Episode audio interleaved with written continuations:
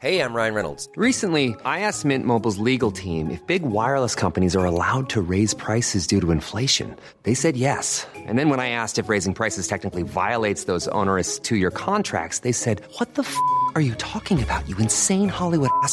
So to recap, we're cutting the price of Mint Unlimited from $30 a month to just $15 a month. Give it a try at mintmobile.com slash switch. $45 upfront for three months plus taxes and fees. Promo for new customers for limited time. Unlimited more than 40 gigabytes per month. Slows. Full terms at mintmobile.com.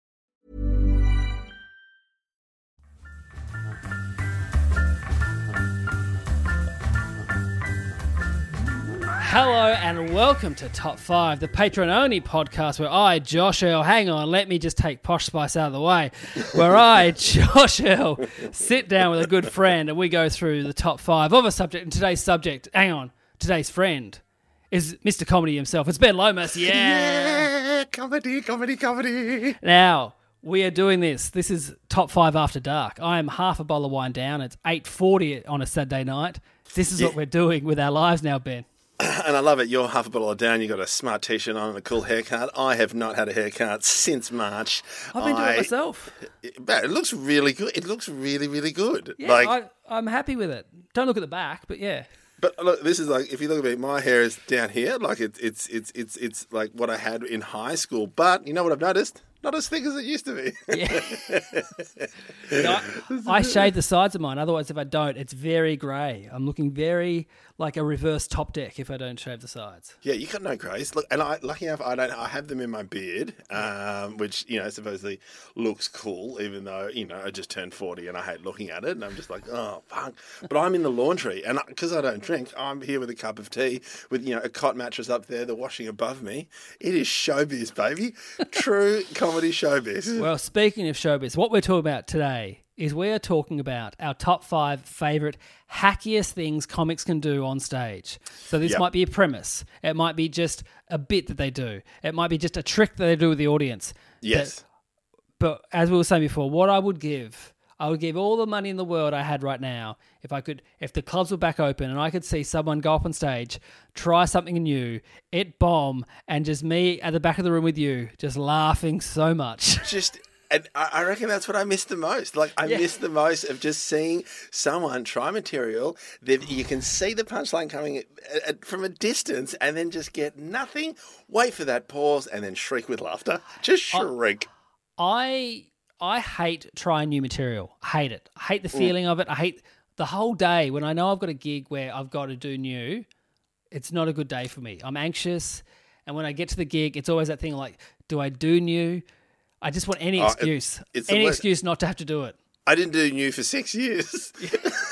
like I couldn't. My opener, as as many of our friends know, I did a joke about having dinner with my grandparents, and I did that opener for the first six years of me doing comedy. Every gig, it didn't matter what it was. It didn't matter if it was just comics. I'd be like, you know, interesting. Just had dinner with my grandparents Yeah. at a respectable time at four thirty in the afternoon. People say the joke back to me. That's it's excruciating.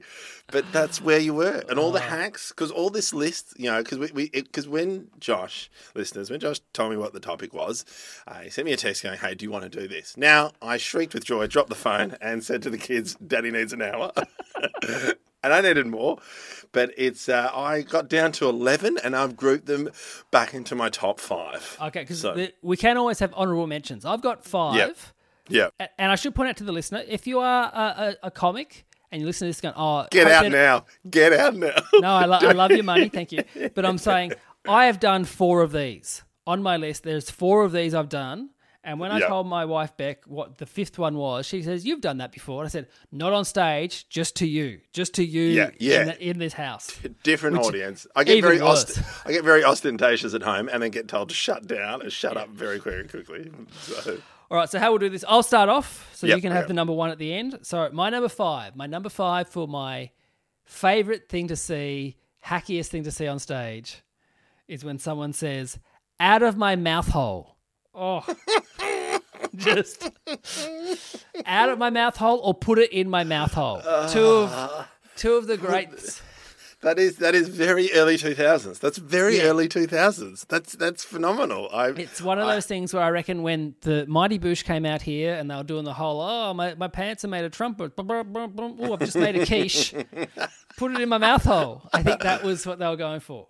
Yeah, and, and also like it just makes me very nostalgic. It makes me feel like I'm watching that, and then I go home and I listen to Hootie and the Blowfish. It's okay. It's okay. It's okay to be nostalgic, but that that is very when the Mighty Boosh came out, when punk Yeah. meets whimsy. You know. Speaking of whimsy, how's your guitar, buddy? It's coming up. It's coming up it's this. coming up. Yes. I ah. yeah. I didn't play. I didn't play guitar in last year's show. Didn't didn't have it. Wasn't No, going to be in true. this year's show. That's true. And but then- I always think it's unfair that you then, because you play guitar, therefore you just get shoved in the whimsy group. You know? Yeah. You know I mean? Like, you know, like it's, I it's not remember entirely having- fair. I remember having a conversation with Harley Breen about what whimsical actually means, and whimsical is just like reminiscing to the past. That's all. Whim- if someone's whimsical, and I'm like, yeah, I'll do that. I'll talk about high school and stuff like that. And I think Yeah. whimsy comedy got in. I remember doing ABC Bites where they have the big thing. Bef- it's the day before the gala, and they have Yep. ABC Comedy Bites Monday night. Lindy Bur- Lindy Burns used to host it. I don't know who hosts it now, but they'll always get a comic or someone comedy adjacent to be the other host of the show. Yeah. And one year, Catherine Deveny hosted it, and I was on. Josie Long was on, and then there was lots of other comics. Yeah. At the end of the night, they were like, "How was that?" And Catherine Deveny was, "It was great, but next year, no whimsy. I'm sick of all these whimsy comics getting on stage." I'm like, Jesus. Oh, Dev, what are you doing? And I was I was standing with Josie, and we're both going. I think that I think she means us. I don't think she liked us. That's really heavy to go that that hard. Like, yeah, and we did well too. It wasn't like it was like we we stunk up the night, which ruined it for everyone else. No, it was just fine. And also you've got to forget the killer combination in comedy, and you can shove this in a country pub, in a club, in a theater. If you have music plus comedy plus nostalgia, you will destroy. You Oh. will kill. It is. It is very. If you can get those three together, you are you are fine. You are fine. Yep. All right, so that's my number five. Ben Lomas, your number five. Okay, my number five, and again, now I haven't done this, but I have seen this on so many occasions, is, and I've grouped these two together Arnold Schwarzenegger and Yoda impersonations. they are some of the hackiest stuff I've ever seen, and it seems to not die out. There is less of it these days, but Yeah. when I started in the mid 2000s, it was phenomenal stuff. It was just, there was a guy, uh, I forget his name, and he'd do his whole set.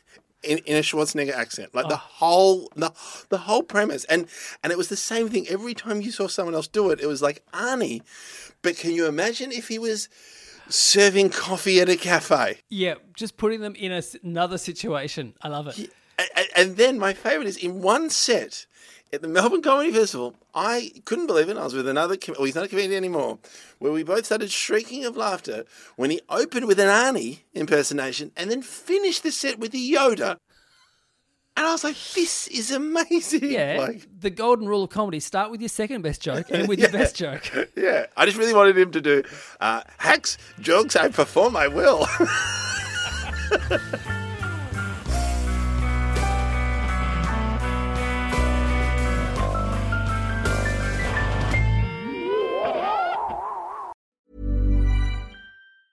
Hi, I'm Daniel, founder of Pretty Litter. Did you know cats tend to hide symptoms of sickness and pain? I learned this the hard way after losing my cat, Gingy. So I created Pretty Litter, a health monitoring litter that helps detect early signs of illness by changing colors, saving you money and potentially your cat's life. Pretty Litter is veterinarian developed, and it's the easiest way to keep tabs on your fur baby's health right at home. Go to prettylitter.com and use code ACAST for 20% off your first order and a free cat toy. Terms and conditions apply. See site for details.